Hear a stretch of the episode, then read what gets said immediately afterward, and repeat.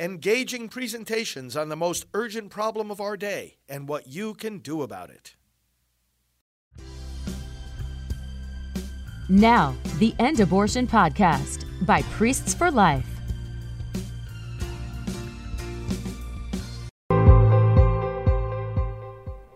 Brothers and sisters, welcome to our time of prayer and scripture together. Pro life leader Frank Pavone here, Director of Priests for Life. We invite you to leave comments uh, and also prayer intentions in the comments and any other comments you want to make. And uh, let's put ourselves right in God's presence and let us once again delight in His Word. In the name of the Father, and of the Son, and of the Holy Spirit, amen. Come, Lord Jesus. You come to us in so many ways. We ask you to come again today. Bring with your coming, Lord, abundant grace of repentance that we may purify ourselves in your blood of every last trace of attachment to sin. We want to be free.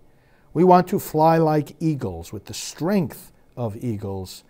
We want to fly in the way of your commandments, not just run, but fly and soar. We want to be holy. May that be the gift of this Lent. And may now we understand your word more deeply and live it more faithfully and proclaim it more effectively through Christ our Lord. Amen. Our reading today comes from the Gospel according to Matthew. Jesus said to his disciples, I tell you, unless your righteousness surpasses that of the scribes and Pharisees, you will not enter into the kingdom of heaven. You have heard it said to your ancestors, you shall not kill, and whoever kills will be liable to judgment. But I say to you, whoever is angry with his brother will be liable to judgment. And whoever says to his brother, Raca, will be answerable to the Sanhedrin. And whoever says, You fool, will be liable to fiery Gehenna. Therefore, if you bring your gift to the altar and there recall that your brother has anything against you, leave your gift there at the altar Go first and be reconciled with your brother, and then come and offer your gift. Settle with your opponent quickly while on the way to court. Otherwise, your opponent will hand you over to the judge, and the judge will hand you over to the guard, and you will be thrown into prison. Amen, I say to you, you will not be released until you have paid the last penny. Lent, my friends, is a time to grow in love. It's a time of reconciliation.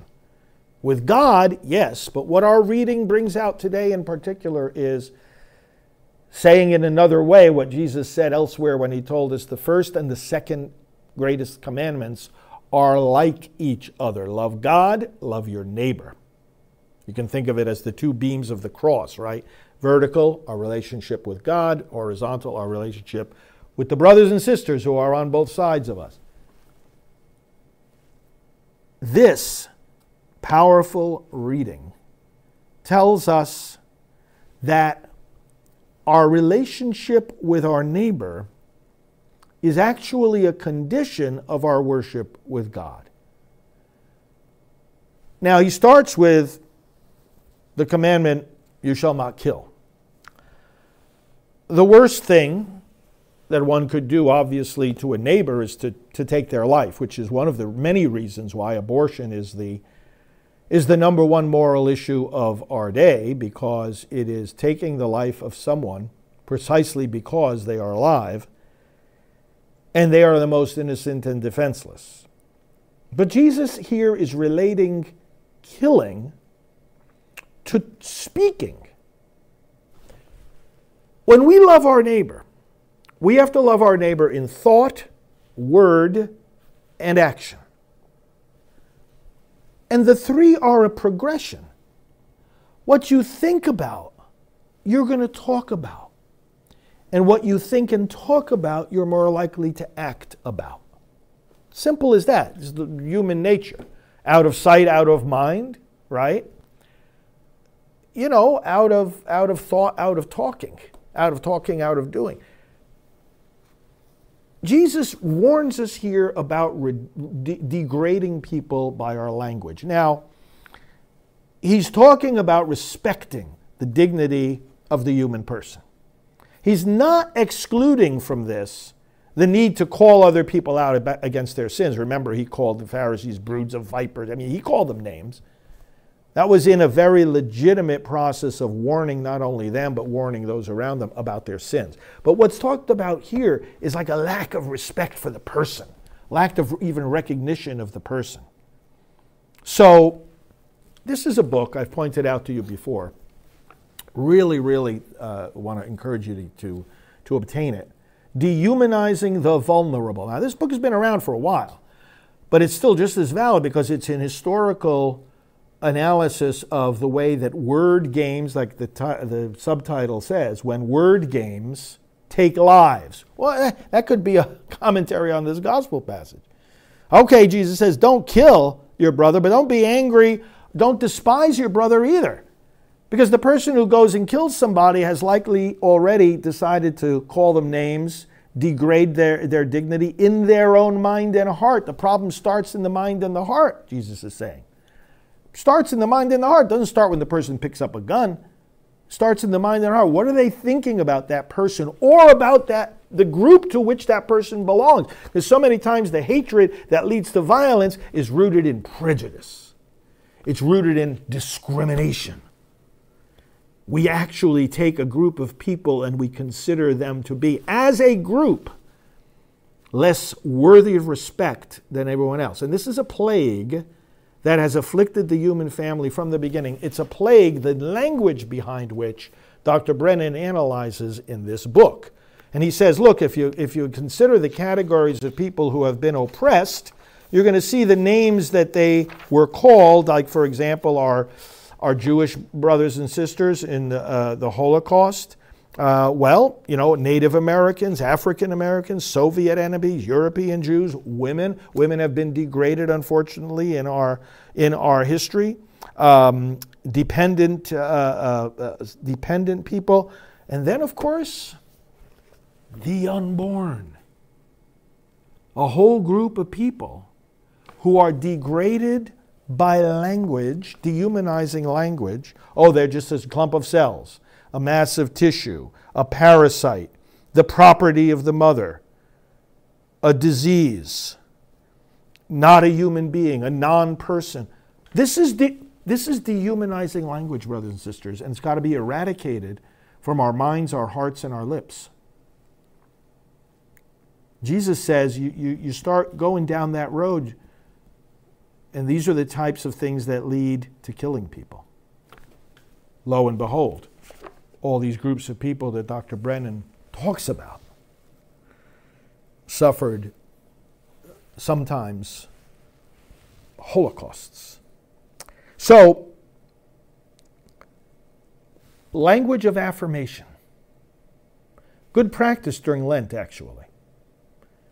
Let's find ways to speak language of affirmation. Starting with, we're not just talking about being nice to your neighbor, starting with our neighbors in the womb, starting with groups of people who are under systemic discrimination. You know, John Paul II said the most unjust form of discrimination is that which is launched against the unborn by abortion.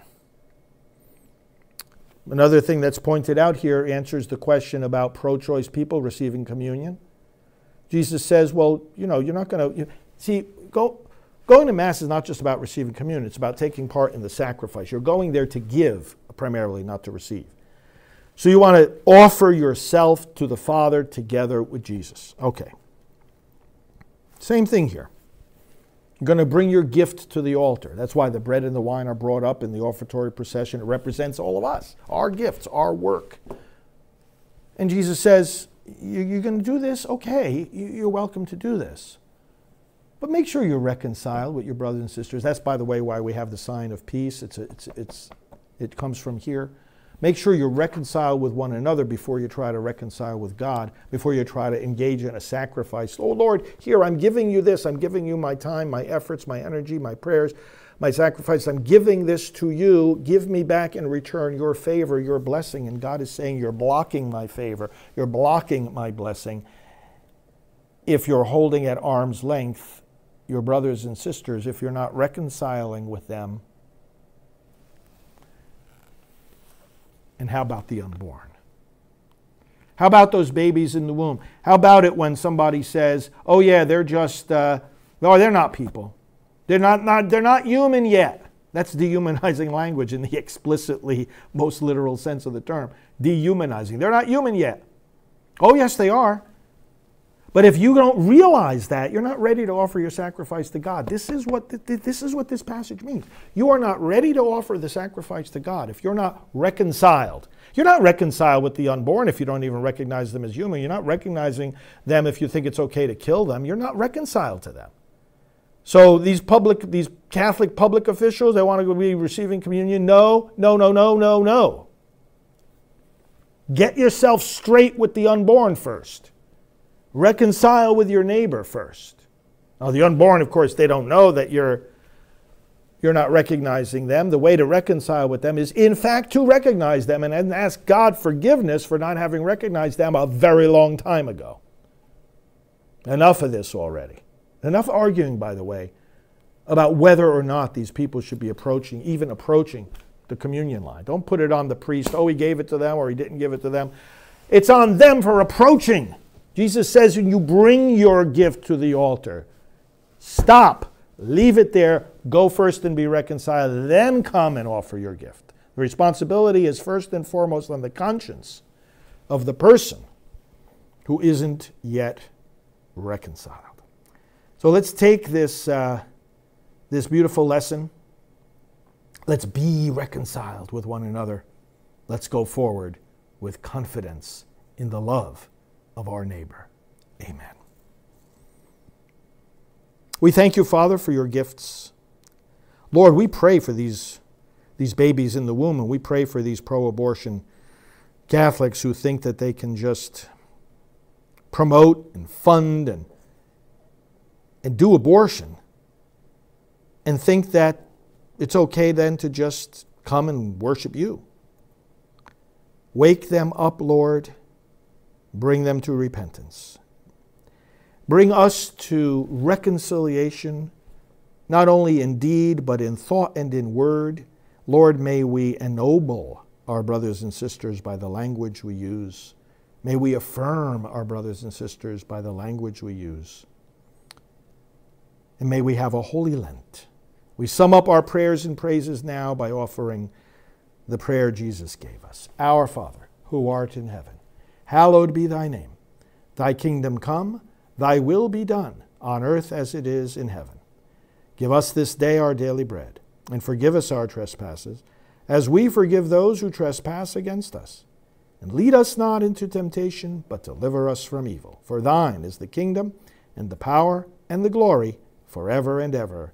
Amen. We pray to our Heavenly Mother, Hail Mary, full of grace, the Lord is with thee. Blessed art thou among women, and blessed is the fruit of thy womb, Jesus. Holy Mary, Mother of God, pray for us sinners, now and at the hour of our death. Amen. Glory be to the Father, and to the Son, and to the Holy Spirit, as it was in the beginning, is now, and will be forever. Amen. All right, friends, thank you very much for joining me. Let's continue to invite others to come and join in these reflections. Uh, and uh, I have been uh, this week traveling to the National Religious Broadcasters and also uh, the CPAC conference, the Conservative Political Action Conference. President Trump has been at both events. And uh, thank you for uh, the prayers for events like this that they might really inspire and mobilize the folks who come to make a change in our nation. God bless you, and we will talk to you tomorrow. Tomorrow. Hello, I'm Dr. Alveda King, board member of Priest for Life. More money is being spent in America to kill babies in the womb than to save them. Together, we need to change that, and today I want to invite you to support our work at Priest for Life. Why ours rather than other groups? Because we have a unique team that helps lead in every arena of the fight against abortion, and we activate the churches where you find people who are most likely to get involved in that fight. To awaken a pastor about abortion is to awaken thousands of people he serves. We do not receive church funding or government grants. We rely on you for individual donations. We have a very high evaluation among charities and top security on our donation site, prolifegift.org. You can go there for a one time gift or to become a monthly donor, or you can call us at 321 500 1000. This has been the End Abortion Podcast. To learn more, to help end abortion, and to connect with us on social media, visit endabortion.net.